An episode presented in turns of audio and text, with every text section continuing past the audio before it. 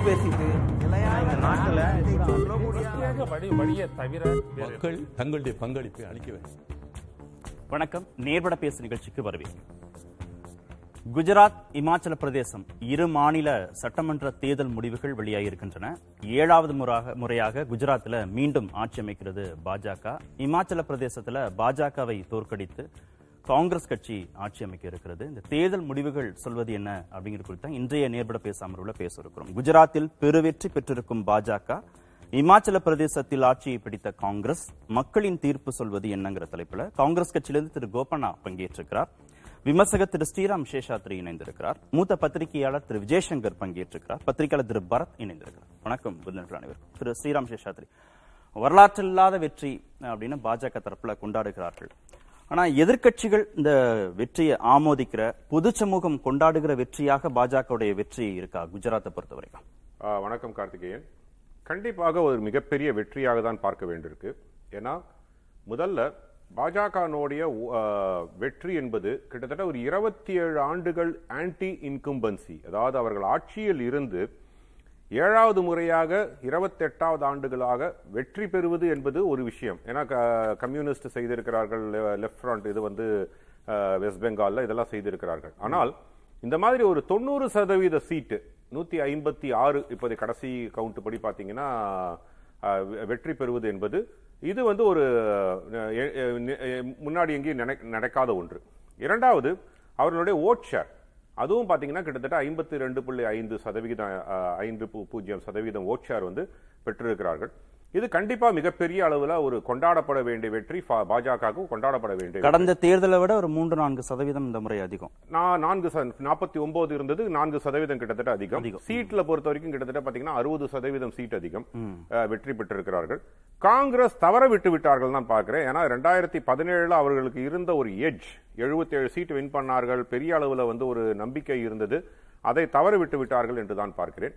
இன்னொன்று நான் வந்து மல்லிகார்ஜுன் கார்கே அவர்கள் வந்து பிரசிடென்ட்டாக காங்கிரஸ் பிரசிடென்ட்டாக எலெக்ட் ஆன பிற்பாடு அவருடைய maiden victory in Himachal Pradesh அதற்காக அவரை வாழ்- வாழ்த்து தெரிவிக்க வேண்டும். ஏன்னா ஏன் ஹிமாச்சல் பிரதேஷில் அது வாழ்த்து தெரிவிக்க வேண்டும் என்று நான் சொல்றேன்னா ஹிமாச்சலை பொறுத்த வரைக்கும் காங்கிரஸும் சரி பாஜகவும் சரி மிகப்பெரிய ரிபல் கேண்டிடேட்ஸ் இருந்தாங்க. அதுல காங்கிரஸுக்கு பதிமூணு கேண்டிடேட் கிட்டத்தட்ட ரிபல் அதில் ஒரு மூன்று கேண்டிடேட்ஸ் வந்து பாத்தீங்கன்னா மிக கிட்டத்தட்ட ஏழு முறை வெற்றி பெற்றவர்கள் ஆறு முறை வெற்றி பெற்ற ஒரு ப்ராமினன்ட் டால் லீடர்ஸ் அந்த மாதிரி ஒரு டால் லீடர் ரிபல் கேண்டிடேட்டா இருந்தும் அவர்கள் நாற்பது சீட்டு கிட்ட வெற்றி- பெற்றிருக்கிறார்கள் அப்படின்னும் போது அது ஒரு மிகப்பெரிய வெற்றி. மல்லிகார்ஜுன் கார்கே அவர்களுக்கு அது கண்டிப்பா அந்த அந்த வெற்றியில விமர்சனங்கள் வரல. ஆனா குஜராத் வெற்றியை பொறுத்த வரைக்கும் பாஜக வின் பண்ணா எப்போதும் விமர்சனம் வருதுதானே சார் ஒரு அது ஏன்னா எலெக்ஷன் கமிஷன் ஒரு ஃபேவரா நடந்துக்குது. ரெண்டு கட்டங்களாக தேர்தல் நடத்தணுமா? அப்புறம் பிரதமர் வந்து தன்னுடைய பொறுப்பை மறந்து முப்பத்தோரு கூட்டங்கள்ல நான்கு தொகுதிக்கு ஒரு கூட்டம் அப்படின்னு பல நாட்கள் அங்கேயே முகாமிட்டு தேர்தல் பிரச்சாரம் பண்றாரு. எல்லாமும் விளம்பரம் பண்றாங்க. இவ்வளவு விளம்பரங்களுக்கு பிறகான வெற்றிங்கிற விமர்சனங்கள்லாம் இருக்குல்ல. சார் எது வேணா சொல்லலாங்க. இரண்டாவது டே மக்கள் முட்டாள்கள் அப்படின்னு நம்ம சொல்லுவது தவறான பார்வையாக இருக்கும். ஏன்னா ஐம்பத்தி மூன்று சதவீதம் ஐம்பத்தி ரெண்டு புள்ளி ஐந்து சதவீத வாக்காளர்கள் ஓட்டு போ- ஓட்டு போட்டவர்கள் வந்து இந்த ஆட்சி வரவேண்டிய மீண்டும் வரவேண்டிய ஆட்சி என்று நம்புகிறார்கள். அப்படின்னும் போது இதை நீங்க வந்து அது அவங்கள ட்ரிவியலைஸ் பண்ற மாதிரி இருக்கு. பிரதமர் அவருடைய க- அவருடைய பொறுப்பை மறந்துன்னு சொல்றது நான் வந்து நான் ஏற்கவில்லை. கண்டு அது வந்து ஒரு கடுமையான சொல்லாக இருக்கும் என்று பார்க்கிறேன். ஏன்னா பிரதமர் அவருடைய பொறுப்பை தட்டி கழிச்சுட்டு வந்ததில்ல. அவர் அதையும் செய்கிறார் இதையும் செய்கிறார். கட்சியினுடைய தலைவராக அவர் செய்ய வேண்டியதை செய்கிறார். பிளஸ் அவருடைய ஹோம் ஸ்டேட் வேற. அதை விட்டு கொடுத்து விட முடியாது.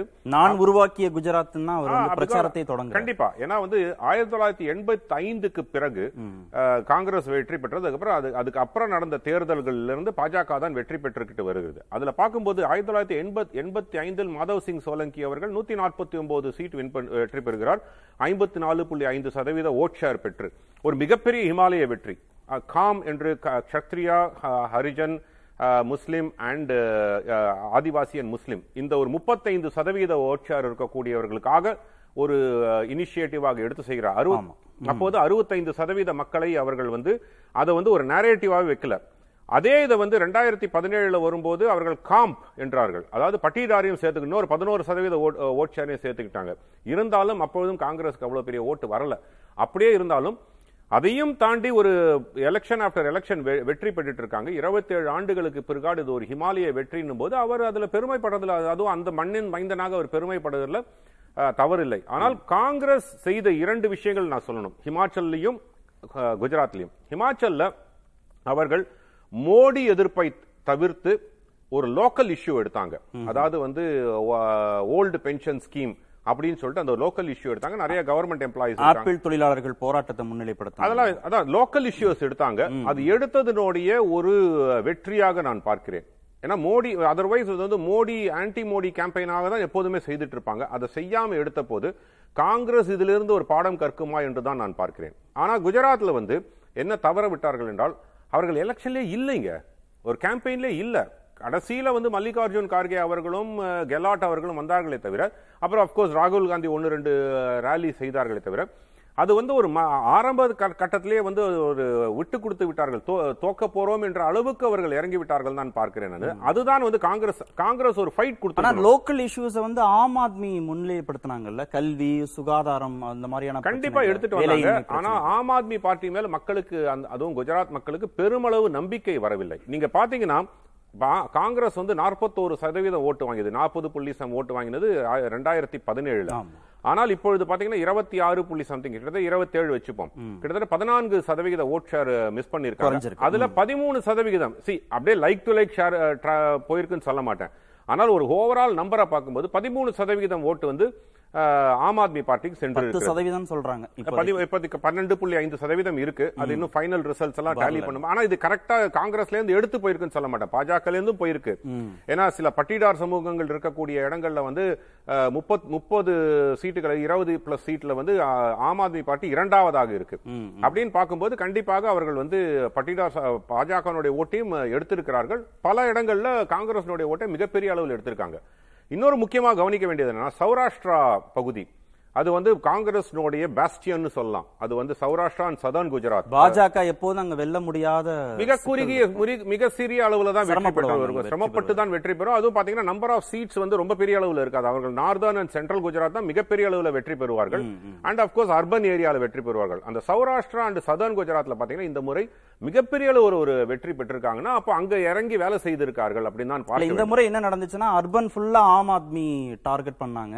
கிராம பகுதிகளில் பாஜக டார்கெட் பண்ணாங்க. நீங்க சொன்ன மாதிரி காங்கிரஸோட பிரசன்ஸ் வந்து ரொம்ப குறைச்சலா ஆனா பாத்தீங்கன்னா அப்படின்னு சொல்றாங்க. ஆனா பாத்தீங்கன்னா உங்களுக்கு கிராமப்புறங்கள்ல தான் வந்து காங்கிரஸை பின்னுக்கு தள்ளி ஆம் ஆத்மி பார்ட்டி வந்திருக்கு. நகர்ப்புறங்கள்ல பாத்தீங்கன்னா பாஜக ஓட் அவர்கள் ஏற்கனவே வாங்கின ஓட் ஷேர் ஆகட்டும் நம்பர் ஆஃப் சீட்ஸும் குறையல. அது அந்த ஒரு விஷயத்துல பார்க்கும்போது ஆம் ஆத்மி பார்ட்டி எஸ் அது வந்து ஒரு அர்பன் பாப்புலேஷன் அதாவது டெல்லி பஞ்சாப் போன்ற இடங்கள் இருக்கக்கூடியது அர்பன் பாப்புலேஷன் இருக்கக்கூடிய ஒரு இடத்துல ஒரு தாக்கத்தை ஏற்படுத்தும் என்று எதிர்பார்த்தது. ஆனால் கிராமப்புறங்களில் பெரிய அளவில் தாக்கத்தை ஏற்படுத்தியிருக்கு. காங்கிரஸ்க்கு மாற்றாக அங்க பார்க்க ஆரம்பிச்சிட்டார்களோ? அப்படின்னு இது என்னன்னா காங்கிரஸ் அது வந்து கண்டிப்பாக ஒரு சுய பரிசோதனை செய்யும். கேட்போம். ஆன்டி இன்கம்பன்சி வந்து குஜராத்ல ஒர்க் அவுட் ஆகல. ஆனா இமாச்சல பிரதேசத்துல ஏன் பாஜகவுக்கு ஒர்க் அவுட் ரெண்டு விஷயம். ஒன்னு ஒரு முப்பது ஆண்டுகளாக நீங்க ஹிமாச்சல பிரதேசல பாத்தீங்கன்னா மாறி மாறி ஆட்சி தான் வந்துட்டு இருக்கு எண்பத்தஞ்சுக்கு அப்புறம் அதான். எண்பத்தஞ்சுக்கு அப்புறம் மாறி மாறி ஆட்சி வந்துட்டு இருக்கு. அது வந்து ஒரு ஒரு பாயிண்டா டேட்டா பாயிண்டா எடுத்துக்கலாம் அப்படிதான் ஆகணும்ன்ற கட்டாயம் இல்லை. ஏன்னா எக்ஸிட் போகும்போது எல்லாருமே வந்து 50 50 ஸ்லைட் எஜ் டு ஒரு சிலவர் வந்து slight slight edge to Congress சொன்னாங்க இன்னொரு சில எக்ஸிட் போல்ஸ் வந்து ஸ்லைட் எஜ் டு பிஜேபின்னு சொன்னாங்க. ஆனால் முக்கியமாக கவனிக்கத்தக்க வேண்டியது என்னன்னா பாஜகவில் இருந்த உட்கட்சி பூசல்கள் உட்கட்சி பிரச்சனைகள் எப்படி காங்கிரஸ்ல வந்து ரிபல் கேண்டிடேட்ஸ் இருந்தாங்களோ அதே மாதிரி பாஜகவிலும் பெரிய ரிபல் கேண்டிடேட்ஸ் இருந்தாங்க.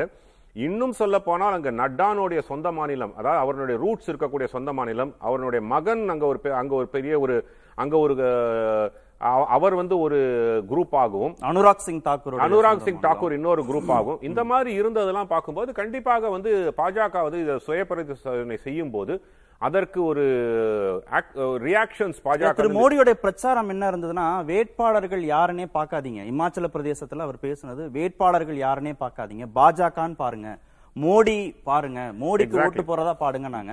அப்ப அந்த மோடின்ற அந்த ஃபேக்டர் வந்து இமாச்சல பிரதேசத்துல ஒர்க் அவுட் ஆகலையா அது என்னன்னா உங்களுக்கு ஹிமாச்சல பிரதேசத்தை பொறுத்த வரைக்கும் மோடி ஏன் அதை நேரட்டிவ் அவர் செய்தார் என்றால் தன்னுடைய கட்சிக்குள் இருக்கக்கூடிய மிகப்பெரிய ஒரு உட்கட்சி பூசல் அதனால ஏற்பட்டிருக்கக்கூடிய அதிருப்திகள் அதனால் ஏற்பட்ட ரிபல்லியன் அவர் தெரிந்துதான் அதை வந்து முன்னெடுத்தார். அதே மாதிரி பேருக்கு சீட்டு கொடுக்கல அவங்க சுயேட்சையா சுயேட்சையா போய் நின்றாங்க.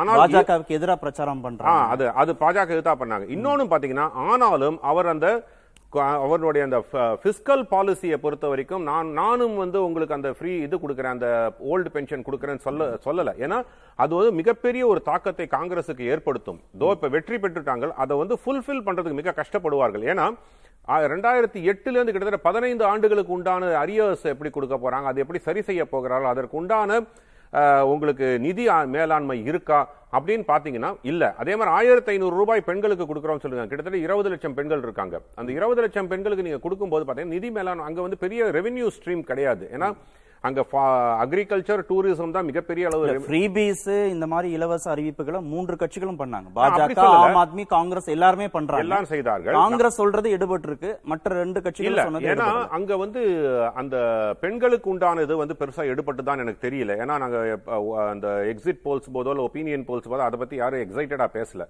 ஆனால் அந்த ஓல்ட் பென்ஷன் ஸ்கீம் எடுத்துட்டு வருவோம்னு சொன்னாங்க பாத்தீங்களா அது ஒரு மிகப்பெரிய தாக்கத்தை ஏற்படுத்தியிருக்கு. ஏன்னா அங்க வந்து government employee not the central government state government employees and state government pensioners ஜாஸ்தி. தோ அங்க ஆர்மி பென்ஷனர்ஸ் இருந்தாலும் இவர்கள் கொடுக்கக்கூடிய ப்ராமிஸ் வந்து அவர்களுக்கு செல்லாது. ஏன்னா அது சென்ட்ரல் கவர்மெண்டோட பென்ஷன் ஸ்கீம் கீழே வரும். அதனால வந்து இது வந்து ஸ்டேட் கவர்மெண்ட் கொடுத்த இந்த ஒரு ப்ராமிஸ் வந்து அங்க ஒரு பெரிய அளவில் எது எடுபட்டிருக்குன்னு தான் பார்க்கிறேன். சரி சுருக்கமா பிரியங்கா காந்தி ஒரு ஃபேக்டரா சுருக்கமா. சார் பிரியங்கா காந்தி கண்டிப்பா ஒரு ஃபேக்டராக இருக்கலாம். ஏனென்றால் ஒரு எட்டு நாள் தான் அவங்க வந்து பெரிய கேம்பெயின் பண்ணாங்க. அது வந்து ஒரு சூறாவளி பிரச்சாரமாக நான் பார்க்கவில்லை. இருந்தாலும் பிரியங்கா காந்தியோட பிரசன்ஸ் அங்க இருந்தது.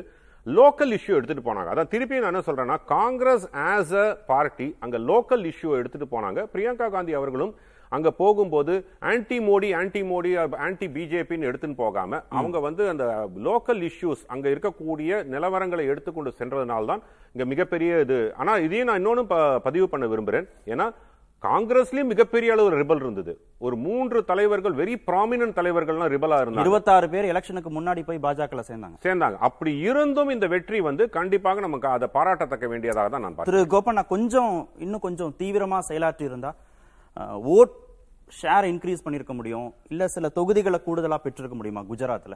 இல்ல இல்ல. குஜராத்தை பொறுத்தவரை இந்த இருபத்தேழு ஆண்டுகளுக்கு பிறகு ஏற்கனவே 99 இடம் பெற்ற பாஜக இன்னைக்கு நூத்தி ஐம்பத்தாறு இடங்கள் பெறுவது என்பது மிகுந்த அதிர்ச்சிக்குரிய ஒரு செய்தி. காங்கிரஸ் கட்சியை உங்களை. பாராட்டினார் அவர். இமாச்சல பிரதேசத்துல காங்கிரஸ் வெற்றி பெற்றதுக்கு மனமார்ந்த பாராட்டுகள் சொன்னாரு. மல்லிகார்ஜுன வந்து. குஜராத்தை வந்து நீங்க விமர்சிக்கல. இல்ல குஜராத்தை மற்ற வெற்றி பெற்றவர்களுக்கு முதல்ல வாழ்த்து சொல்லுவோம். அதுக்கப்புறம் இல்ல இல்ல. குஜராத்தில் வெற்றி பெற்றவர்களுக்கு வாழ்த்து கூற முடியாது. ஏன்னா குஜராத்தினுடைய அரசியல் வேறு. மற்ற மாநிலங்களோடு ஒப்பிடவே முடியாது. இமாச்சல் பிரதேஷ் வேறு குஜராத் வேறு. குஜராத் வந்து எப்படி அது வளர்த்தெடுக்கப்பட்டது எப்படி பாஜக ஓட் பேங்க் விரிவுபடுத்தப்பட்டது அங்க என்னெல்லாம் நடந்ததுன்னு நம்ம பார்த்தாதான் அந்த குஜராத் வெற்றியை பார்க்கணும். நீங்க தான் நீங்க- வெற்றி பெற்றிருக்கு. நீங்க தான் இவ்வளவு விமர்சனங்கள் வச்சீங்க. நீங்க காங்கிரஸ் தரப்புல பிரதமர் வேலையவே திரு மோடி பார்க்கல இங்கேயே இருக்கிறாரு முப்பத்தோரு இடங்கள்ல பேசுறாரு. நர்வஸ்னஸ் அப்படிலாம் நீங்க தான் சொன்னீங்க. இல்ல இவ்வளவு இருபத்தேழு வருஷத்துக்கு பிறகு பிரதமர் மோடி ரொம்ப நெர்வஸ்னஸா மிக தீவிரமான கேம்பெயின் முப்பத்தோரு ரேலி பேரணி நடத்தினாரு. ஐம்பது கிலோமீட்டர் அவர் வந்து ரோட் ஷோ பண்றாரு. அவ்வளவும் என்ன காரணம்னா அவருக்கு ஏதோ ஒரு வகையில் இந்த தடவை வெற்றி வாய்ப்பு ஒரு பிரச்சனைக்குரியதா இருக்குன்று மனதில் எப்படி சொல்ல முடியும் நீங்க? நீங்க- இவ்வளவு தீவிரம் காட்டுவதற்கு அவசியம் இல்ல இல்லை. நீங்க ரெண்டாயிரத்தி பதினேழுக்கு நிகரான இடங்கள் வாங்கியிருக்காங்க. இல்ல அதுக்கு கொஞ்சம் குறைவா வாங்கியிருக்காங்கன்னா சரி பதற்றத்துல இருக்கிறாங்க. சொல்றேன்? அறுபது அறுபது இடங்கள் அதிகமா இல்ல வாங்கியிருக்காங்க அதிகமா நான்கு சதவீதம் வாங்கினதுதான் அந்த தேர்தல் வந்து அங்க நடத்தப்பட்ட விதம். காங்கிரஸ் கட்சி எடுத்துக்கொண்ட முயற்சி எல்லாமே ஆய்வுக்குட்பட்டது. நான் ஒத்துக்கிறேன் இல்லைன்னு சொல்ல. ரிசோர்ஸ்ல பாத்தீங்கன்னா electoral bonds one ninety four crore வந்து அந்த குஜராத்துக்காக வாங்கப்பட்டது. அதுல நூத்தி எழுபத்தி நாலு கோடி தொண்ணூத்தி நாலு பர்சன்ட் பாஜகவுக்கு மட்டும் போச்சு. அவர்களா ரிசோர்ஸ் அவங்களுக்கு இணையான ரிசோர்ஸ் எந்த அரசியல் கட்சியும் கிடையாது. ஆனால் அந்த நிலை அது லெவல் பிளேயிங் ஃபீல்டு சமநிலைத்தன்மை இல்லை. அந்த நிதி விஷயத்தில். அடுத்தது வந்து ஆர்கனைசேஷனல் மஸ்கில் அது வந்து பாஜக அமித்ஷா உருவாக்கின அந்த ஆர்கனைசேஷனல் செட்டப் இருக்குல்ல. அதாவது வெறுப்பு அரசியல். ஆனால் இப்போ எங்கள் நாங்கள் வந்து பாஜகவை அரசியல் ரீதியாக கொள்கை ரீதியாக சித்தாந்த ரீதியாக இருக்கிறோம் ஆனால் இவர்கள் அந்த வெறுப்பு அரசியலின் அடிப்படையில் ஒரு ஆர்கனைசேஷனை கட்டமைச்சு அவர்களை வெறி வெறித்தனமாக செயல்படுகிற ஒரு அமைப்பை உருவாக்கி சரி அதை எதிர்கொள்வதற்கு காங்கிரஸ் என்ன எத- முயற்சி எதிர்கொள்றதுக்கு பண்ணுது? ராகுல் காந்தி போல என்ன? சைலண்ட் கேம்பெயின் நீங்க லோக்கல் செல்வாக்கு மிக்க தலைவர்கள் யாரையுமே நீங்க குஜராத்துக்கு அழைச்சிட்டு போகவே இல்ல. சைலண்ட் கேம்பெயின் நீங்க ஒவ்வொரு வீடா போய் பிரச்சாரம். குறையாக நான் ஏற்றுக்கொள்கிறேன். இந்த இந்த தோல்விக்கு அதெல்லாம் காரணம். இன்னும் தீவிரத்தன்மை காட்டியிருக்கணும். கடுமையான முயற்சியை மேற்கொண்டிருக்கணும். ஸ்தாபன ரீதியாக ஒரு ஸ்ட்ராங் லீடர் மாதவ் சிங் சோலங்கி மாதிரி ஒரு ப்ரொஜெக்ட் பண்ணியிருக்கணும். ஒருத்தர்கிட்ட அதிகாரத்தை delegating the power to some person யாராவது ஒரு ஆள்கிட்ட கொடுத்து முழுமையா ஒரு ரெண்டு வருஷம் ஒர்க் பண்ணியிருந்தா குஜராத்திலையும் மாதவ் சிங் சோலங்கி முன்ன ரிசர்வேஷன். புரிதெல்லாம் காங்கிரஸ் கட்சிக்கு ஒவ்வொரு எலெக்ஷன்லயும் தோத்த இல்ல இல்ல. வருமா? புரியுதுன்னா அந்த காம் ஃபேக்டர் பத்தி சொன்னார். அந்த மாதிரி அவரு சோசியலி எக்கனாமிக்கலி பேக்வர்ட் அப்படி ஒரு ரிசர்வேஷன் கொண்டு வந்து கலவரம் ஏற்பட்டு நூறு பேர் இறந்து திரும்ப எலெக்ஷன்ல அவர் தான் நூத்தி நாற்பத்தி ஒன்பது இடம் நைன்டீன் எயிட்டி ஃபைவ்ல ஜெயிச்சார். ஆக சமூக நீதியின் அடிப்படையில் அந்த மாதவி சிங் சோலங்கி வெற்றி பெற்றார். பெரிய சக்சஸ்ஃபுல் சீஃப் மினிஸ்டரா இருந்தார். ஆனா அதுக்கு பின்னால என்ன ஆச்சுன்னா படிப்படியா நைன்டீன் நைன்டி டூ பாபர் மசூதி இடிப்பு அதைத் தொடர்ந்து ரெண்டாயிரத்தி ரெண்டு கோத்ரா ரயில் எரிப்பு பிப்ரவரி இருபத்தி ஏழாம் தேதி 59 பேர் அந்த சடலங்கள் ஊர்வலமாக போனது. ஆயிரக்கணக்கான இஸ்லாமியர்கள் கொலை செய்யப்பட்டதுக்கு பிறகு ரெண்டாயிரத்தி ரெண்டுக்கு பிறகு குஜராத்தினுடைய அரசியல் முற்றிலும் வாக்கு வங்கி எல்லாமே தலைகீழாக மாறிவிட்டது. அந்த கெமிஸ்ட்ரிய முறியடிப்பதற்கு நாம் வந்து என்ன சொன்னோம்? கெமிஸ்ட்ரி புரியுதா முதல்ல? இல்ல இல்ல, அந்த கெமிஸ்ட்ரி வந்து ரொம்ப ஆழமாக போய்விட்டதுனால ஒரு மிகப்பெரிய கலவரம் நீங்க ரெண்டாயிரத்தி ரெண்டுக்கே கூட போக வேண்டாம். நீங்க மோர்பி அதுக்கு பால விபத்தை நீங்க அவ்வளவு நம்புனீங்க. இது வந்து மிகப்பெரிய பாதிப்பை காங்கிரஸ் கட்சிக்கு ஏற்படுத்திரும் அப்படின்னு. ஆனா அவர் ஒரு லட்சம் வாக்குகள் வித்தியாசத்துல பாஜக வேட்பாளர் வந்து வெற்றி பெறுகிறார். நான் சொல்றேன். அந்த ரெண்டாயிரத்தி ரெண்டுக்கு பிறகு ரெண்டாயிரத்தி ஏழுல 59 இடம் ஜெயிச்சோம். ரெண்டாயிரத்தி பன்னெண்டுல அறுபத்தோரு இடம் ஜெயிச்சோம். அதுக்கப்புறம் ரெண்டாயிரத்தி பதினேழு எழுபத்தேழு இம்ப்ரூவ் பண்ணிட்டே வரோம். இப்ப மிகப்பெரிய வீழ்ச்சியில விழுந்திருக்கு.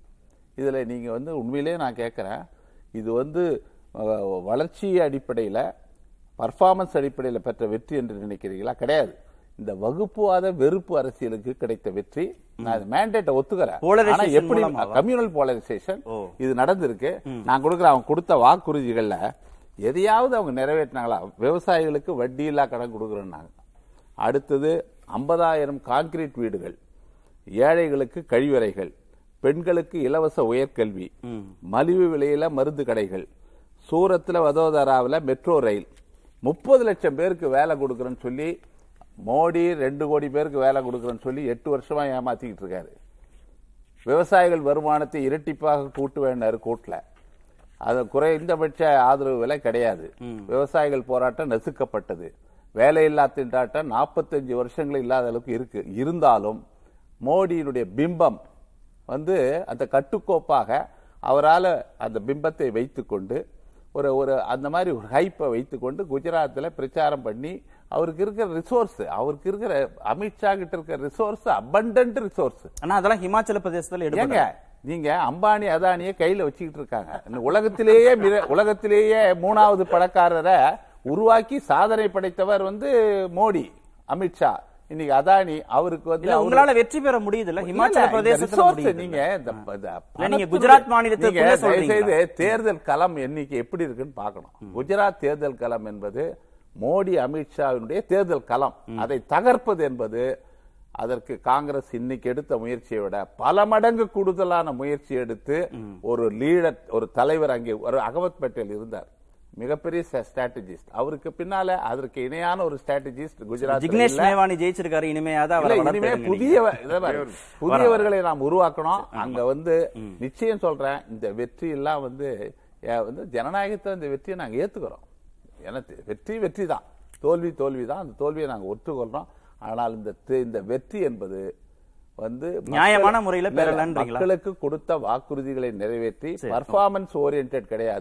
வெறுப்பு. அரசியலால் கிடைத்த வெற்றி. ஓகே. திரு பரத் போலரைசேஷன் மூலமாக மத ரீதியிலான ஒரு ஒருங்கிணைப்பு மூலமாக கிடைத்த வெற்றி பாஜகவுக்கு குஜராத்ல. கண்டிப்பா நிச்சயமா. அதை வந்து ரெண்டாயிரத்தி ரெண்டுல இருந்து சொல்லிட்டே வராங்க. அதாவது நீங்க இம்ப்ரூவ்ட் பர்ஃபார்மன்ஸ் நாங்க கொடுத்துக்கிட்டே இருக்கோம்னு ஒரு ஸ்டாட்டிஸ்டிக்ஸையும் கொடுக்குறாரு. நாங்க வந்து ஃபார்ட்டி பிப்டி செவன்டி செவன்லாம் பேசிட்டு இல்ல இல்ல போலரைசேஷனால தான் தபால் இந்த வாட்டி மொத்தமா குறைஞ்சு போச்சுன்னு சொல்லும்போது நிச்சயமா ஏத்துக்கொள்ள வேண்டிய கட்டாயத்தில். இங்க திருப்பி திருப்பி நம்ம பேசக்கூடிய ஒரு விஷயம் இல்ல ஹர்திக் பட்டேல் வந்து ஒத்துக்கிறார். சமீபத்துல போய் சேர்ந்தார்ல அவர் என்ன சொல்றாரு? மக்களுடைய மத நம்பிக்கைக்கு எதிராக செயல்படுபவர்கள் குஜராத்ல வெற்றி பெற இல்ல அது வந்து இண்டிவிஜுவல் பெர்ஸ்பெக்டிவ் நான் திருப்பி நீங்க பார்ட்டி சொன்னதா இல்ல ஹர்திக் பட்டேல் சொன்னதான்ற ஒரு கேள்விக்குள்ள நம்ம வருவோம். ஏன்னா நிறைய பேர் நம்ம என்ன சொல்லுவோம் கட்சி தலைமை அது எப்படி நம்ம. எடுத்துக்க வேணாமா அதை?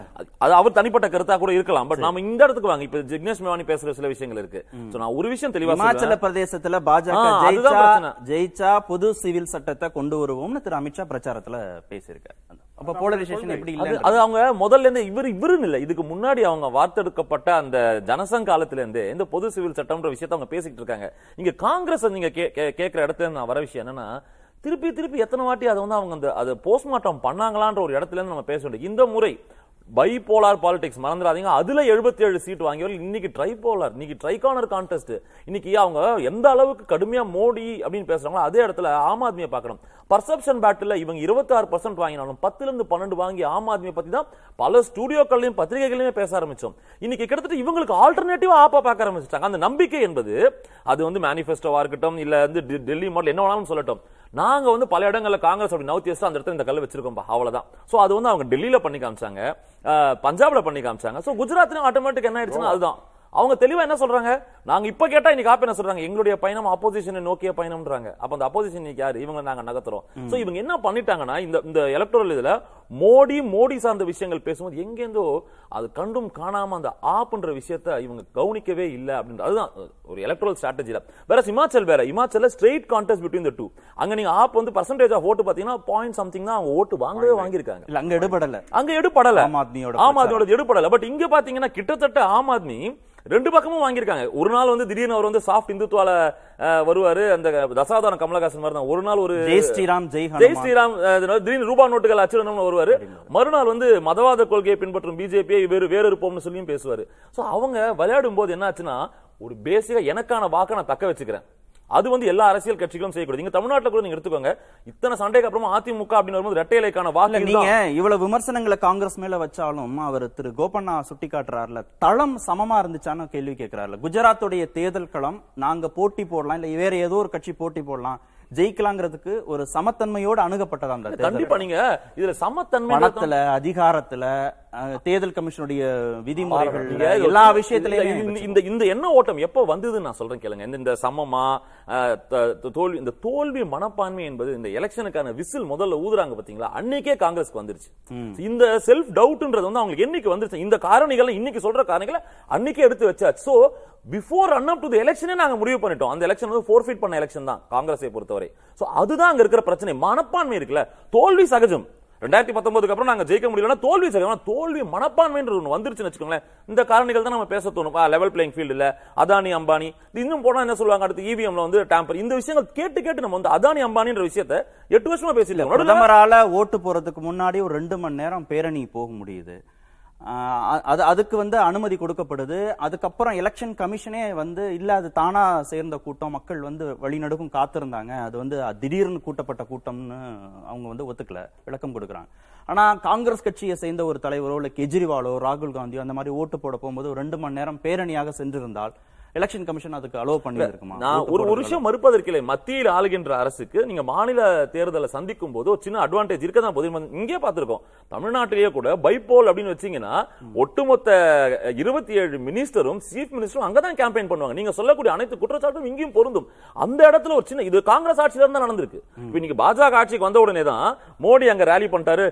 இந்த- டேட் கன்வீனியன்ட் டேட்ல அனௌன்ஸ் பண்ணிட்டாங்கன்ற குற்றச்சாட்டு இருக்கு பாத்தீங்களா? இது எப்பயுமே அது ஒரு பிரச்சனைகள் இருந்து கவர்னர் விஷயத்துல சொல்ற மாதிரி தான். அது காங்கிரஸ் ஆட்சி காலத்திலும் கவர்னர் என்பவர் யார் அப்படின்றதும் இன்னைக்கு வர கவர்னர் என்ன காங்கிரஸ் தரப்புல என்ன கொண்டு வராங்கன்னா ஒரு ஜி இருபது மீட்ரு அது வந்து சுழற்சி முறையில அந்த அந்த தலைமை பொறுப்பு வருது. அத ரொம்ப விளம்பரப்படுத்துறாங்க. அதுல தாமரை இலை வந்து தாமரை. இலை போடுங்க. எல்லாமே எலெக்ஷனை ஒட்டி நீங்க- ஜி டுவெண்ட்டி போடுங்க தாமரை இலை போடுங்க என்ன வேணாலும் போடுங்க. நீங்க சொல்லக்கூடிய இந்த அர்பன் கிரீமி லேயர்ல தான் இந்த ஜி டுவெண்ட்டி தாமரை இலை எல்லாம் பார்க்க போறாங்க. ரூரல்ல ரூரல்ல உட்கார்ந்து அவங்க ஜி டுவெண்ட்டில என்ன ஜி டுவெண்ட்டின்னு கேட்கக்கூடிய பல இடத்துல இருக்காங்க. இன்னைக்கு ஃபைவ் ஜி வந்தா போறோம் ஃபோர் ஜி வந்தா போறோம் தான் இருக்காங்க. யாரும் ஜி டுவெண்ட்டி என்னன்னு கேட்கக்கூடிய நிலையில அதுவும் ஒன்னாம் தேதி சொல்லி அஞ்சாம் தேதி தேர்தலுக்கு இந்த நான்கு நாட்களை செய்யக்கூடிய பெரிய விஷயமா ஜி டுவெண்ட்டி கேட்டா அப்படின்னா அந்த அது ஒரு அது ஒரு நரேஷனா அவங்க செட் பண்ணி அதனாலதான் 52 ரெண்டு வாங்கிட்டாங்க பர்சன்டேஜ் சொன்னா நிச்சயமா யாரையும் ஒத்துக்க முடியாது. ஒரு விஷயம் உறுதி. மோடி கேம்பெயின் பண்ணாரு அது 50 இம்பாக்ட கிரியேட் பண்ணணும் தானே பரத். நீங்க எலெக்ஷனுக்கு முன்னாடி பண்ற ஒரு மணி நேரத்துக்கு முன்னாடி பண்றது கூட லாஸ்ட் மினிட்ல பண்றது கூட ஒரு இம்பாக்ட் இல்ல நம்ம செகண்ட் ஃபேஸ் ஆஃப் போலிங் போகும்போது அர்பனை விட நம்ம செகண்ட் ஃபேஸ் ஆஃப் போலிங் இவங்க சொன்னதுக்கு அப்புறம் அந்த ஜி வந்ததுக்கு ரூரல் ஓட்டர்ஸ் தான் அதிகம். ரூரல் செக்மெண்ட்ஸ் தான் அதிக வாக்குகள் வந்து அதை நோக்கிய பயணமாக இருந்து அங்க நீங்க தேட்ரிக்ஸ் தான் பார்ப்பாங்க. அங்க உங்களுக்கு யாருமே வந்து நீங்க ஜி டுவெண்ட்டியும் அந்த சின்னமும் யாரு சொன்னாங்க? கடைசியா எங்க நடந்து இந்த பேச்சுக்கிறாங்க காங்கிரஸ் கிட்ட நம்ம திருப்பி சொல்லக்கூடிய விஷயம் இவ்வளவு சொல்றாங்க. மோடி ஐம்பது கிலோமீட்டர் நடந்தாருன்னு. ஒண்ணும் பிரச்சனை இல்ல. ராகுலோ யாரோ ஒருத்தர். அங்க இருந்து ரெண்டாவது இன்னும் சிக்கலாட்டம் என்னன்னா இவங்களுக்கு இந்த தேர்தல் அறிவிக்கப்படும் தெரிஞ்ச பின்புதான் காங்கிரஸ் இன்டர்னல் எலெக்ஷனே நடக்குது. அப்போதான் கார்கேவே தேர்ந்தெடுக்கப்படுகிறார். அதுக்குள்ள பல விதமான நரேஷன் சசி தரூர் உள்ள பிரிவு இதெல்லாமும் இருக்கிறதுனால ஆப்போசிஷனுக்கு ரொம்ப ஈஸியா இருக்கு. அந்த நரேஷனை கொண்டு போய் சேர்க்க காங்கிரஸ்க்கு போட்டா பாத்துக்கோங்கப்பா அப்படின்னு. So இவங்க தொடர்ந்து பாடம் கத்துக்கிறாங்களா? இல்ல அதை இம்ப்ளிமெண்ட் பண்ண போறாங்களா.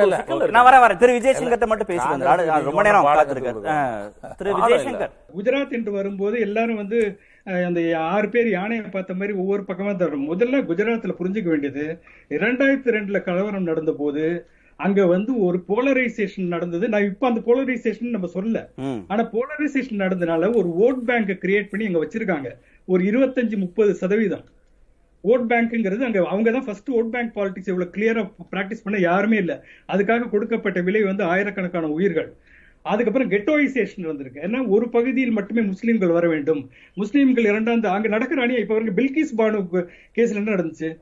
ஆஹ் எல்லாமே அதுல இருந்து அதெல்லாம் வந்து மறுபடியும் அது விடுங்க இதை போலரைசேஷன் ஏன் பேசுறேன்னா போலரைசேஷனை மறுபடியும் ரிமைண்ட் பண்ணவர் அமித்ஷா இரண்டாயிரத்தி ரெண்டில் பாடத்தை கற்றுக் கொடுத்து விட்டோம்னா யாருக்கு பாடத்தை க- கற்றுக் கொடுத்தாங்க?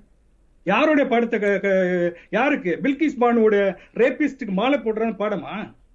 நீங்க என்ன பாடத்தை சொல்றீங்க?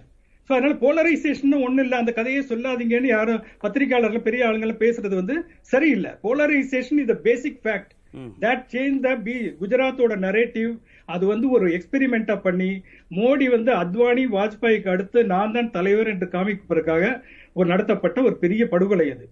அதை வந்து ஃபர்ஸ்ட் ரெஜிஸ்டர் பண்ணோம். அதுக்கு பிறகு அந்த பேஸ்ல இருந்து அவங்க வந்து அந்த ஒரு அடிப்படையை உருவாக்குனதுனால அதற்கு பிறகு வர்றது எல்லாமே போனஸா தான் வந்திருக்கு. இது ஒரு ஃபேக்டர் இரண்டாவது ஒரு மோ- மோடி வந்து எப்பவுமே வந்து குஜராத்தின் இன்னைக்கு வந்து குஜராத்தின் பிரதமராகவும் இந்தியாவின் முதல்வராக செயல்படுகிறார். மோடி எப்போ வந்து முதல் முறையா டெலிவிஷன்ல உரையாற்றினா உங்களுக்கு தெரியுமா? பட்டிதார் அஜிடேஷன் நடக்குது. Patidar agitation first national address by a prime minister because of ஒரு ப- ஒரு பட்டிதார் ஹார்திக் பட்டேல் வந்து போராடும் போது அவர் இருண்ட முகத்தோடு அப்படியே வந்து நாடே வந்து பெரிய சிக்கல் வந்து வராரு. அது பரவாயில்ல அவருடைய மாநிலம் பேஸ் ஏன்னா அங்க உத்தரப்பிரதேசல யோகி அடிச்சிட்டு இருக்காரு அவரை. அது வேற. ஆனா என்னன்னா மூ- நீங்க சொன்ன மாதிரி ஒரு முப்பத்தோரு ரேலி ஐந்து மணி நேரம் அது வந்து இந்த இதை மீறுறது இருக்குல்ல அது ரொம்ப சாதாரண பண்ணுவார். ரெண்டாயிரத்தி பதினாலுலயும் பண்றாரு. ஓட்டு போட்டு வந்து இந்த தெருவில் அப்படி இறங்கி இந்த கூட்டத்தை சேர்த்துக்கிட்டு போறதுங்க வந்து election commission is also another player அவங்களுக்கு. அதனால வந்து அது வந்து ரொம்ப இன்னொன்று ரூலிங் பார்ட்டிங்கிற அட்வான்டேஜ் இன்னொன்று வந்து இலவசங்கள் வந்து மற்ற இடங்களில் கொடுக்கறது வந்து குறை சொல்ற ரெவடிங்கிறவரு முப்பத்தெட்டு லட்சம் சிலிண்டர் கொடுத்துருக்காருங்க. அது அதெல்லாம் எந்த பார்ட்டிக்கு என்ன அரசியல் அது? மற்ற இடத்துல கொடுத்தா அது வந்து இலவச அரசியல்.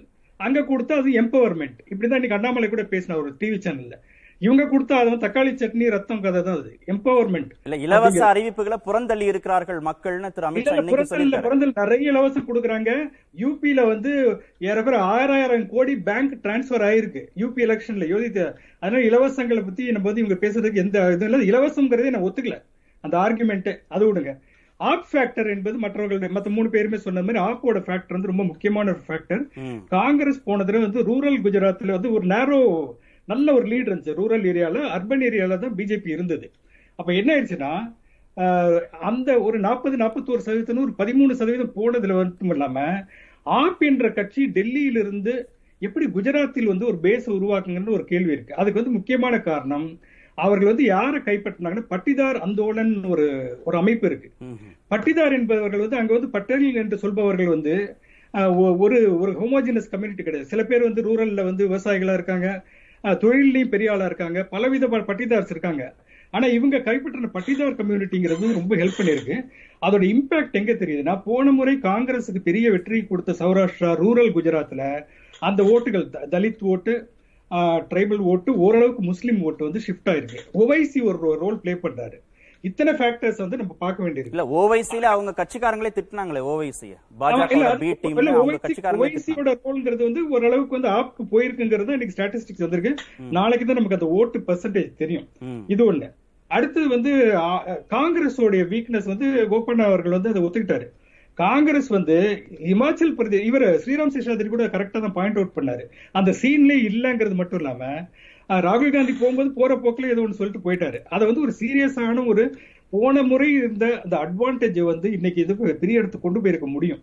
அந்த ஸ்பேஸை வந்து ஆப்புக்கு ஓட்டுறதுங்கிறது நம்ம பரத் சொன்ன மாதிரி அந்த ஸ்பேஸ் வந்து எடுத்திருக்காங்க. அது ஒரு முக்கியம். அங்க எங்க அஃபெக்ட் ஆயிருக்குன்னா சௌராஷ்டிரா ட்ரைபல் ஏரியாஸ் இங்க எல்லாம் காங்கிரஸுக்கு இந்த பேஸ் வந்து அங்க போயிருக்கு. இது ஒரு முக்கியமான ஃபேக்டர் இதே காங்கிரஸ் ஹிமாச்சல் பிரதேஷுக்கு போனா என்ன என்ன நடந்திருக்குன்னா ஹிமாச்சல் பிரதேச பத்தி ஒரு முக்கியமான விஷயம் சொல்லணும். அங்க வந்து ஒரு கான்ஸ்டியூன்சில வந்து மொத்தமா எண்பதாயிரத்துல இருந்து ஒரு லட்சம் பேர் தான் இருக்காங்க. சின்ன ஒரு ஊர் தான் அது. அந்த இடத்துல வந்து சின்ன ஓட்டு அதனாலதான் மாறி மாறி வர்றது சின்ன ஓட்டு shift. ஆனா இந்த தடவை காங்கிரஸ் என்ன பண்ணாங்கன்னா பிரியங்கா வந்து அங்க போய் கேம்பெயின் பண்ணதோட மைக்ரோ மேனேஜ் அந்த தள களத்துல இருந்து ஒருத்தட்ட பேசணும்னு மைக்ரோ மேனேஜ்மெண்ட் ரொம்ப அழகா பண்ணிருக்காங்க. என்ன பண்ணிருக்காங்கன்னா முக்கியமாக இமாச்சல் பிரதேசம் என்ற மாநிலம் உங்களுக்கு வந்து அதிகமாக டிஃபென்ஸுக்கு வந்து ஆளுங்களை அனுப்புறது எப்பவுமே ரெக்ரூட்மெண்ட் அங்க நடக்கும். அக்னிபத் ஸ்கீம் வச்சு ஃபுல்லா அதை வந்து ஃபுல்லா விளையா அக்னிப அதுக்காக வந்து ரெண்டு மூணு பேர் அப்பாயிண்ட் பண்ணி பிரியங்கா வந்து மைக்ரோ மேனேஜ்மெண்ட் குஜராத்தில் காங்கிரஸ் என்ன செய்த தவறியதோ அதை வந்து அங்க வந்து அவங்க பண்றாங்க. அது பண்றது வந்து ஒரு முக்கியமான ஒரு ரோல் ப்ளே பண்ணுது. அதுக்கப்புறம் வந்து ஒன் பென்ஷன் ஒன் ஸ்கீம்ல வந்து இன்னும் அதுல பல பிரச்சனைகள் இருக்கு. இந்த அந்த ஒன் ரேங்க் ஒன் பென்ஷன் அதை வந்து ஃபுல்லா யூட்டிலைஸ் பண்ணிருக்காங்க. டிஃபென்ஸ் பர்சனலுக்கு அப்புறம் இந்த வேரியஸ் அசோசியேஷன்ஸ் ரெசிடென்ட்ஸ் அசோசியேஷன்ஸ் பல போராட்டங்கள் இதுதான் கரெக்டான ஸ்ட்ராட்டஜிங்கிறத காங்கிரஸ் அங்க பண்ணது வந்து பெரிய ஒரு வெற்றியை கொடுத்ததுதான் உண்மை தான் ஸோ இவ்வளவு ஃபேக்டர்ஸ் இருக்கு. இன்னொன்னு இந்த தடவை போன தடவை வந்து களத்திலே இல்லாத ஆப் வந்து இந்த தடவை பத்து சதவீதம் வரை ஓட்டு வாங்கின இடங்கள். குஜராத்ல வந்து தொண்ணூறு இடங்கள்ல வந்து பத்து சதவீதம் அதிகம் வாங்கியிருக்கு. பத்து சதவீதம் ஓட்டு. இந்த பத்து சதவீதம் ஓட்டு வந்து பல இடங்கள்ல இருந்து காங்கிரஸ் டேமேஜ் பண்ணிருக்கோம். நீங்க அதாவது காங்கிரஸையும் ஆப்பையும் நீங்க சேர்த்தா கூட உங்களுக்கு வந்து பிஜேபி பக்கத்துல வரல. பிஜேபியோட வெற்றி பெரிய வெற்றி மார்ஜின்ஸ் பாத்தீங்கன்னா பெரிய பெரிய margins fifty thousand forty thousand அதனால அதை வந்து டைரக்டா அந்த பெர்சன்டேஜ் அப்படியே நம்ம கன்வெர்ட் பண்ண முடியாது. ஆனா சின்ன சின்ன ஏரியால அங்கங்க வந்து ஒரு தொண்ணூறு ஒரு பத்து சதவீத ஓட்டு போறதுங்கிறது வந்து பெரிய ஒரு ஷிஃப்ட் வந்திருக்கலாம். அது ஒண்ணு. அதெல்லாம் இனிமே தான் நம்ம அனலைஸ் பண்ண வேண்டியிருக்கு. அதே மாதிரி பத்துல இருந்து இருபது வரைக்கும் பெர்சன்டேஜ் வாங்கின இடங்கள் வந்து முப்பது இடங்கள். ஒரு நூத்தி இருபது இடங்கள்ல ஆப் வந்து ஒரு பெரிய ஒரு ரோல் ப்ளே பண்ணிருக்கு. அது அப்படியே அரித்மேட்டிக்கா பார்க்க பாத்தீங்கன்னா லோக்கல் லெவல்ல இது ஒரு ரோல் ப்ளே பண்ணிருக்காங்கன்னு இந்த ஃபேக்டர்ஸ் எல்லாமே இருக்கு. இல்ல இப்ப ஆம் ஆத்மி குஜராத்ல களத்துல இல்லைன்னா காங்கிரஸுக்கான தொகுதிகள் இன்னும் கொஞ்சம் கூடி அப்படி சொல்லிட முடியாது. நம்ம வந்து டைரக்டா அப்படி வந்து மெக்கானிக்கலா பண்ண முடியாது. ஆம் ஆத்மியை சொல்லி வந்து காங்கிரஸ் தப்பிக்க முடியாது. ஏன்னா இந்த ஆம் ஆத்மி என்ன பண்ணாங்கன்னா இந்த பட்டிதார் அந்தோலன்கிற விஷயத்தை எப்ப எடுக்கிறாங்க தெரியுமா? ரெண்டாயிரத்தி பதினேழு எலெக்ஷன் டைம்லயே வந்து உள்ள போயிடுறாங்க ஆம் ஆத்மி. இந்த அசோ இந்த பட்டிதாருங்கிற ஒரு கம்யூனிட்டி வந்து ஃபுல்லா பிடிச்சிடுறாங்க. அங்கிருந்தே ஐந்து வருடமாக அவங்க ஒர்க் பண்ணிட்டு இருக்காங்க லோக்கல் லெவல்ல குஜ டெல்லியில என்ன ஆப்போட பெரிய வெற்றி காரணம் என்ன தெரியுமா? ஒண்ணு வந்து லோக்கல் லெவல்ல மருத்துவம் கல்வி. டெல்லிக்கு போய் பாத்தீங்கன்னா அது தெரியும். அது வந்து பெரிய ஒரு தாக்கத்தை ஏற்படுத்துச்சு. அதை வச்சுட்டு வந்து அவங்க வந்து ஒரு மக்கள் என்னன்னா மக்கள் பிரச்சனைகள் மக்கள் கூட நம்மளுடைய பார்ட்டிங்கிற ஒரு ஐடென்டிட்டியை கிரியேட் பண்றாங்க. இங்க வந்து இந்த பட்டிதார் மத்தியில வந்து ஒரு தாக்கத்தை ஏற்படுத்துறது பெரிய பெரிய டாக்டிக்கல் வெக்டர் அதே தானே காங்கிரஸும் முன்னிலைப்படுத்தினாங்க லோக்கல் காங்கிரஸோட பெரிய ஃபெயிலியர் இருந்து காங்கிரஸுக்கு வந்து இமாச்சல் பிரதேஷ்ல இருந்தும் அங்க செய்த செய்தது வந்து பாடம் இங்க செய்ய தவறியது ஒரு பாடம். அதை வந்து அவங்க இன்னும் இனிமே கையில எடுக்கலன்னா வந்து மத்தவங்களை குறை சொல்லி பிரயோஜனமே கிடையாது. அதை வந்து இன்னைக்கு வந்து நீங்க வந்து பிஜேபியோட வெற்றி வந்து பெரிய வெற்றி. அது வந்து நம்ம வந்து எதை மறுக்கவே முடியாது. நம்ம வந்து என்ன நமக்கு வேறுபாடு இருந்தாலும் அவருடைய கொள்கை போலரைசேஷன் இருந்தாலும் உங்களுக்கு வந்து என்ன பண்றாங்கன்னா அவங்களோட ஆர்கனைசேஷனல் மெஷினரி வந்து பெர்ஃபெக்ட் குஜராத்ல. நான் சொல்றேன் அந்த கம்யூனல் போலரைசேஷன் மேல இதெல்லாம் இந்த ஃபேக்டர்லாம் ஒர்க் பண்ணுது. அந்த அந்த ஃபேக்டர்ல வந்து ஆர்எஸ்எஸோட மிஷினரி மெஷினரி ஐம்பது அறுபது ஆர்கனைசேஷன் ஒவ்வொரு பிரிவினருக்கான ஆர்கனைசேஷன் வச்சிருக்காங்க. ஆர் ஸ்ரீராம் சாருக்கு நல்லா தெரியும். அவர் வந்து அரசியல் ஆர்வலர்னு சொன்னா கூட அவர் எங்க இருக்கான்னு நமக்கு தெரியும். ஆனா அதனால வந்து அது வந்து ஒரு அது வந்து மைக்ரோ லெவல்ல வந்து இல்ல அதெல்லாம் ஹிமாச்சல பிரதே- பிரதேசத்துல எடுபடலையா? இல்ல பாஜக அது எடுபடலங்கிறது அது அது அது இன்னுமே தான் நம்ம படிக்க வேண்டியிருக்கு. அது ஏன் வந்து ஹிமாச்சல் பிரதேஷ்ல எடுபடல? ஏன்னா ஹிமாச்சல் பிரதேஷ்ல அந்த மாதிரியான போலரைசேஷன் நடக்கல. குஜராத்தில் நடந்த லெபார்டரி அந்த எக்ஸ்பெரிமெண்ட் வந்து வேற எங்கேயுமே இவ்வளவு பெரிய சக்சஸ் ஆகலங்கிறது உண்மை. இல்ல இப்ப என்ன இதுல என்ன புரிஞ்சுக்க வேண்டியது இல்ல, இருக்குன்னா இல்ல, மத ரீதியிலான ஒன்றுபடுத்துதல பாஜக பண்ணினாலும் லோக்கல் இஷ்யூஸ முன்னிலைப்படுத்தினா பாஜக தோற்க தோற்கடிக்கப்படக்கூடிய கட்சியாக alternative- புரிய வச்சிருக்கா? இல்ல சரியான ஒரு ஆல்டர்னேட்டிவ். மக்களுடைய பிரச்சனைகள் முன்னெடுத்து நீங்க வந்து போகும்போது நிச்சயமாக ஒரு மாற்றம் வரும். அது வந்து என்னன்னா இன்னைக்கு நடந்திருக்க பை எலெக்ஷன் ரிசல்ட் எல்லாம் பாத்தீங்கன்னா பல இடங்கள்ல வந்து பிஜேபி வந்து தோ- தோற்றிருக்கு. பை எலெக்ஷன் வச்சு நம்ம ஒரு முடிவுக்கு வர முடியாது. சமாஜ்வாதி பார்ட்டி வந்து மைன்பூரியில வந்து ரெண்டு லட்சத்தி எண்பதாயிரம் ஓட்டு. பீகார்ல வெல்றாங்க. ஒரிசால வெல்றாங்க. அப்ப வந்து ஒரு காங்கிரஸ் பிளஸ் அப்போசிஷனுங்கிறது வரும்போது அது மட்டும் ஒரு ஒரு ஒரு அரித்மெட்டிக்கான ஒரு அலையன்ஸ் வந்து ஒர்க் ஆகாது. நீங்க வந்து பிஜேபியை கவுண்டர் பண்றதுக்கு அதுக்கான கவுண்டர் நரேட்டிவ்னு ஒன்று பண்ண வேண்டியிருக்கு. அந்த நரேட்டிவ் வந்து நீங்க மக்களுடைய பிரச்சனைகளை கையில் எடுக்க வேண்டியிருக்கு. அவர்கள் எப்படி இப்ப மக்கள் பிரச்சனையை கையில் எடுக்கிறாங்கன்னா அரசாங்கத்தை பவர் கையில வச்சுட்டு அவங்க வந்து ஜன்தன் அக்கவுண்ட் மூலமா பணம் டிரான்ஸ்ஃபர் பண்றது. அந்த மாதிரி பல விஷயங்கள் வந்து அவங்க வந்து மல்டிபிள் ஃபேக்டர்ஸ் வச்சிருக்காங்க பிஜேபி அதை நீங்க குறைச்சு மதிப்பிச்சிட்டீங்கன்னா என்னைக்குமே கஷ்டம் தான் ஆனா காங்கிரசுக்கு இன்றும் வாய்ப்பு இருக்கிறது. காங்கிரஸ் மட்டும் முடியாது. காங்கிரஸ் கொஞ்சம் இறங்கி வரணும். நாங்க வந்து ஆண்ட பரம்பரைன்னு சொல்லிட்டு இருக்க முடியாது. காங்கிரஸ் வந்து உண்மையிலேயே இறங்கி வந்து அவங்க வந்து ஒரு ரியாலிட்டியை இது பண்ணிட்டு நார்த் இந்தியால ராஜஸ்தான் மத்திய பிரதேஷ் இந்த இடங்கள்ல இன்னைக்கும் காங்கிரஸ் பேஸ் இருக்கு. இன்னைக்கு ஒரு பத்து பதினைந்து சதவீத ஓட்டு வந்து பரவலாக பல இடங்கள் வச்சிருக்காங்க. ஆனா ரியாலிட்டி என்னன்னா அதை மட்டும் வச்சு ஜெயிக்க முடியாது. ஒரு ஆப்போசிஷன் யூனிட்டி அப்படிங்கறத கொண்டு வரணும். இன்னொரு என்னென்ன பாக்குறேன்னா காங்கிரசுக்கும் மற்றவர்களுக்கும் ஒரு முக்கியமானது. போன்ற ரெண்டாயிரத்தி பதினேழு தேர்தலில் பீகார் பீகார்லயும் அந்த நிதிஷ்குமார் கூட இருந்த இப்ப இன்னைக்கு ஜேடியு கிடையாது. அவங்க கூட பிஜேபி கூட. ஏறக்குறைய நாற்பத்தி நாற்பது சீட்டு எம்பி சீட்டு. இன்னைக்கு வந்து அவங்க வந்து ஆர்ஜேடி கூட ரொம்ப வலுவான கூட்டணி அமைச்சிட்டாங்க. மகாராஷ்டிரா சிவசேனா வந்து ஏறக்குறைய இரட்டை பிறவி மாதிரி தான் பிஜேபி கூட. அங்க வந்து ஒரு 48 சீட் இருக்கு. ஒரு நாற்பது தொண்ணூறு சீட்டுகள்ல வந்து முன்னாடி இவர்கள் ரொம்ப கம்ஃபர்டபுளா இருந்த சீட்ல இன்னைக்கு பிஜேபிக்கு வந்து ஒரு பின்னடைவு ஏற்படுறதுக்கான ஒரு வாய்ப்பு இருக்குது. இதை நான் இது சொல்ல முடியாது எப்படி போகுது ராஜஸ்தான் மத்திய பிரதேசத்துல காங்கிரஸ் வலு இருக்குது. அதனால காங்கிரஸ் என்பது தன்னுடைய பதாகையை கொஞ்சம் இறக்கி வச்சுட்டு கீழே வந்து வந்து மற்ற கட்சிகளோட சேர்ந்து ஒரு ஒரு மக்கள் பிரச்சனைகள் முன்னிட்டு ஒரு ஆல்டர்னேட்டிவ் ப்ரோக்ராம் வைக்கிறோம் நீங்க பழைய நேருவின் குடும்பத்தை விட்ட விட்டாங்க. ஆனா நேருவின் கொள்கைகளை சேர்த்து விட்டுறக்கூடாது. நேருவோட கொள்கை வந்து இன்னைக்கு ரிலவன்ஸ் இருக்கு. இன்னைக்கு புதிய பொருளாதார கொள்கை எல்லாம் வந்த பிறகு இன்னைக்கு பல நேர இடங்கள்ல வந்து பிரச்சனைகள் மக்கள் சந்திச்சிட்டு இருக்காங்க. கோவிட் அதுக்கு மைக்ரண்ட் லேபர் நடந்த பிரச்சனைகள் இதெல்லாம் கையெடுக்கிறதுக்கு யாருமே இல்லையே. நீங்க இவ்வளவு பெரிய ஆப்பர்ச்சுனிட்டி யாரு கிடை கொடுப்பாங்க. சோ அதை வந்து எடுத்தா வந்து இது வந்து பெரிய ஒரு ஒரு மாற்றத்தை உருவாக்க முடியும் அப்படின்னு தான் நினைக்கிறேன். ஓகே திரு ஸ்ரீராம் சேஷாத்ரி காங்கிரஸ் இல்லாத இந்தியா அப்படின்ற கோஷத்தை தேர்தலில் தொடர்ந்து வைப்பாங்க பாஜக. அப்புறம் மாநில கட்சிகள் வந்து தேச நலனுக்கு ஒன்றும் பண்றதில்லை அப்படின்ற விமர்சனங்களும் இருக்கு. ஆனால் பாஜக வந்து லோக்கல் இஷ்யூஸை முன்னிலைப்படுத்தி எலெக்ஷன் கேம்பெயின்லாம் பண்ணுகிற போது தோற்கடிக்கப்படக்கூடாத முடியாத ஒரு கட்சியாக பாஜக இல்லைன்றதை இந்த தேர்தல் முடிவுகள் சொல்லுதா? டெல்லி மாநகராட்சி தேர்தல் அப்புறம் இந்த பக்கம் சமாஜ்வாதி கட்சி நாடாளுமன்ற இடைத்தேர்தலில் வெற்றி பெற்றிருக்கிறது காங்கிரஸ் வெற்றி பெற்றிருக்கிறது இதெல்லாம் திரு விஜயசங்கர் சுட்டி காட்டினார் திரு விஜயசங்கர் சொன்னதில் ஒரு சின்ன மாறுதல் நான் சொல்லணும். உத்தரப்பிரதேசத்தில் ராம்பூர் அதாவது அசம்கார் பாராளுமன்ற தொகுதிக்கு உட்பட்ட ஒரு அசம்பிளி செக்மெண்ட். அதில் கிட்டத்தட்ட பாஜக ஆரம்பித்ததுலேருந்து இதான் ஃபர்ஸ்ட் தரம் வின் பண்ணுறாங்க அது வந்து சமாஜ்வாதி பார்ட்டியினுடைய மிகப்பெரிய ஒரு bastion Azam கானுடைய bastion in fact independent India பத்து முறை அசாம் அசாம் கான் வெற்றி பெற்ற அந்த கான்ஸ்டியூன்சியில் இன்று பாஜக வெற்றி பெற்று இருக்கிறது இந்தியாவுக்கு அப்புறம் நான் முஸ்லீம் அங்கே வெ- வெற்றி பெற்றிருக்கு. இதுதான் முதல் முதல் முறையும் கூட. அதே மாதிரி பீகாரில் ஆர்ஜேடி அண்ட் ஜனதாதள் நிதிஷ்குமாரனுடைய கட்சி சேர்ந்து களமிறங்கி தோற்றிருக்கிறார்கள் பாஜக கிட்ட அந்த பை எலெக்ஷனில் ஸோ இது வந்து முக்கியமாக பார்க்க வேண்டியது என்னென்னா இது வந்து ஈவந்தோ இப்போ நீங்கள் வந்து இதில் கூட என்ன சொல்லிடலாம் உத்தரப்பிரதேசத்தில் ஆளும் கட்சின்னு சொல்லிடலாம். பீகாரில் அது ஆளும் கட்சி தான் அது வந்து எந்த விதத்துல ஒரு தாக்கத்தை நேஷனல் நேரேட்டிவா மாறுகிறது என்று பார்க்கும்போது இந்த மகாகடுபந்தன் அப்படின்னு சொல்றதெல்லாம் வந்து எடுபடுமா என்று பார்க்கப்படுகிறது.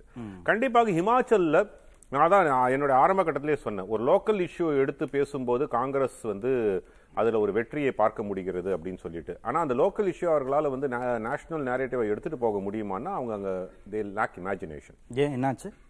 நேஷனல் லெவல்ல இது வரைக்கும் செய்ததே கிடையாது. ஒருங்கிணைப்பு இருக்காது. ஒருங்கிணைப்பு இருக்காது. அங்க மற்ற கட்சிகளோடு தான் சேர்ந்து இருக்க வேண்டியது. திரு விஜயசங்கர் அவர்கள் சொன்ன மாதிரி காங்கிரஸ் இறங்கி வர வேண்டும். நான் ஆண்ட பரம்பரையாக இருக்க மாட்டேன் என்று சொல்லுவதெல்லாம் அதெல்லாம் வந்து அவர்களால் செய்ய முடியுமான்றது மிகப்பெரிய ஒரு சேலஞ்சா இருக்கும்.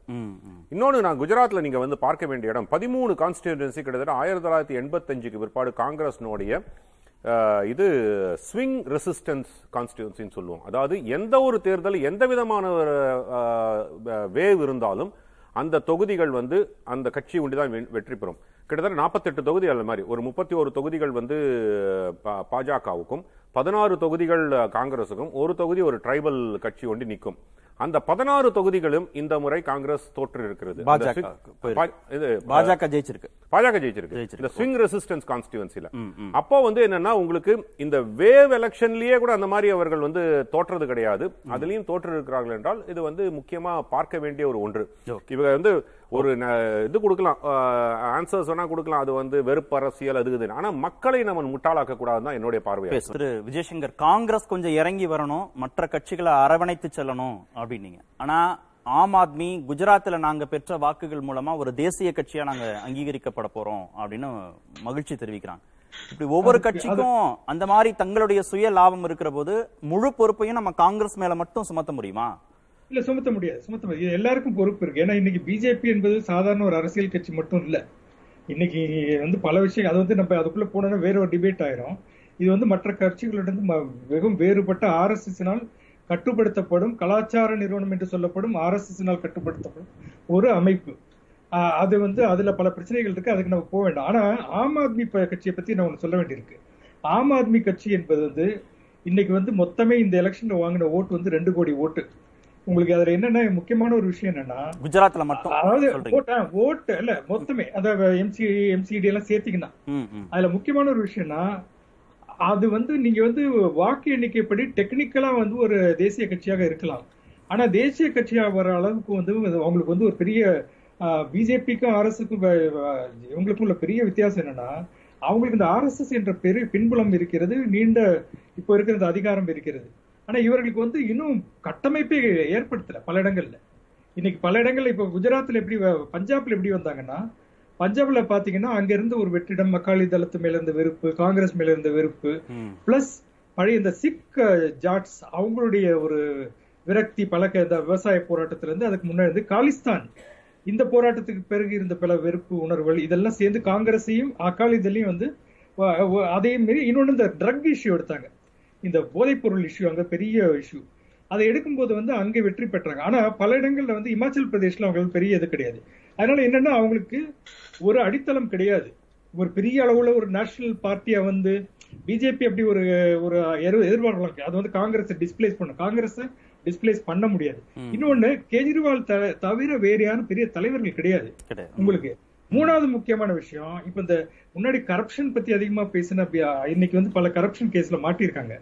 அந்த லிக்கர் ஸ்கேம் பிஜேபி வந்து அதை யூஸ் பண்ணிட்டு ஏஜென்சிஸ் இது வந்து களத்துல இருந்து டெல்லியில இருந்து இன்று ஒரு பத்திரிகையாளர் சொன்னது அவர்கள் வந்து முக்கியமான மானிட்டரி ரிசோர்சஸ் தேவையான ஃபண்ட் இத வர பல விஷயங்களை வந்து பிஜேபி முடக்கிறதுக்கு எதிர்க்கட்சிகள் எல்லாருக்கும் இருக்கிற பிரச்சனை அது. பிஜேபிக்கு வந்து எலக்ட்ரல் பாண்ட் மூலமா ஒரு பக்கத்துல பணம் வந்திருந்தாலும் மற்றவர்களின் ரிசோர்சஸ் முடக்கிறதுக்கான வந்து ஆம் ஆத்மி பார்ட்டியை வந்து ஈஸியா அவங்களால சமாளிக்க முடியும் என்று டெல்லியில இருந்து ஒருத்தர் பேச- பேசும்போது சொல்றாரு. அதனால அதை வந்து நீங்க வந்து இதை வந்து ஓரளவுக்கு மேல ஆம் ஆத்மியை வந்து பெரிய ஒரு பூதாகாரமா கட்டமைக்கிறது முடியாது. ஏன்னா கேஜ்ரிவால் என்ற ஒரு தனி மனிதர் மட்டும்தான் அங்க இருக்காரு. வேற யாரும் இன்னைக்கு வந்து எந்த மாநிலத்தை எடுத்தாலும் வந்து பெரிய குஜராத்லயே வந்து பெரிய ஒரு எஃபெக்டிவான லீடர் இல்ல அங்க இருக்கிற சில ஒரு ஸ்பெசிபிக் ஃபேக்டர்ஸ்னால வந்ததே தவிர இன்னைக்கு சவுத்ல எடுத்துக்கோங்க எங்க இருக்கு ஆம் ஆத்மி பார்ட்டி. ஈஸ்ட்ல எங்க இருக்கு எதுவுமே கிடையாது அதனால தேசிய கட்சி என்பது அவங்களுக்கு இருக்கிற கம்பல்ஷன் தேசிய கட்சி என்பது வந்து ஒரு டெக்னிக்கலான விஷயமே தவிர. அவர்கள் தேசிய கட்சியாக முடியவே முடியாது. காங்கிரஸ் இன்னைக்கு என்னதான் சொன்னாலும் ஒரு தேசிய கட்சியா இருக்கு ஒரு பத்து பதினஞ்சு மாநிலத்துல இருக்காங்க பிரசன்ஸ் எல்லா இடத்துலயும் ஆர்கனைசேஷன் பேஸ் இருக்கு. அதனால அவங்க ஸ்ட்ராட்டஜி எப்படி இருக்கும்னா ஒரு ஆல்டர்னேட்டிவ் ப்ரோக்ராம் இந்தியாவுக்கான ஒரு ப்ரோக்ராம் மக்களுடைய பிரச்சனைகள் மருத்துவம் கல்வி இதெல்லாம் தான் மக்களுக்கு இன்னைக்கு பிரச்சனை. Public distribution system targeted public distribution சிஸ்டத்துல பல பேர் வெளியே போயிட்டாங்க இன்னைக்கு. ஒரே நேஷன் ஒரு கார்டு அதெல்லாம் அந்த அது மட்டும் இல்லாம டார்கெட்டட் அதை குறிப்பிட்ட சிலருக்கு மட்டும்தான் கொடுப்போம்னு சொன்னாலும் பல பேர் வெளியே போயிட்டாங்க.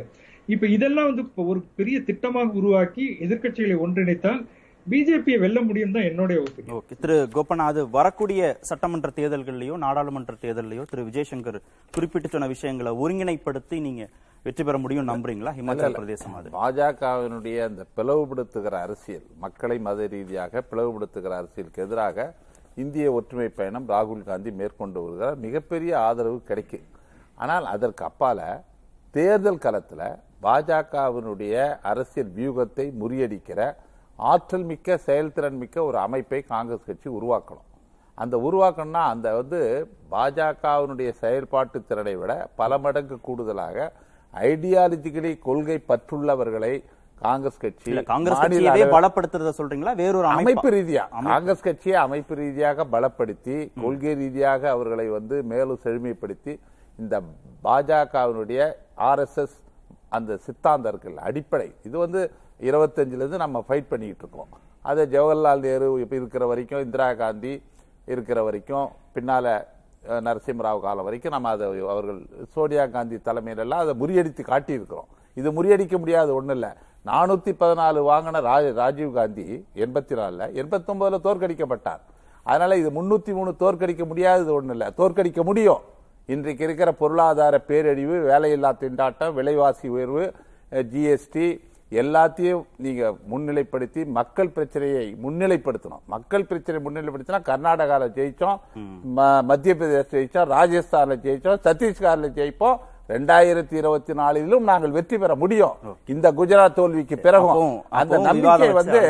காங்கிரஸ் கட்சி இன்னும் ராகுல் காந்தி அவர்கள் இப்போ வந்து வெகுஜன ஆதரவை திரட்டுகிறார். ஸ்தாபன ரீதியாக அந்த இயக்கத்தை வலிமைப்படுத்துகிற பொறுப்பை அவர் ஏற்றுக்கொள்ள வேண்டும். காங்கிரஸ் தலைவராக இல்லாமல் இருந்தாலும் இன்னைக்கு இருக்கிற மல்லிகார்ஜுன் கார்கே தலைமையில செயல்படுகிற ஒரு அமைப்பை மாநில அளவில் உருவாக்கி அகில இந்திய அளவில் ஒருங்கிணைத்தால் நிச்சயம் காங்கிரஸ் ஐடியாலஜின்றது இந்திய மக்கள் ஏற்றுக்கொண்ட ஐடியா. நன்றி, அது. நிச்சயம் வெற்றி பெறும். ஓகே நன்றி. நிகழ்ச்சியில் பங்கேற்ற அனைத்து வந்திருக்கும் நன்றி. நேர்பட பேச நிறைவு பெறுகிறேன். எதிர்த்து பேசிட்டு இந்த நாட்டுல தவிர மக்கள் தங்கள்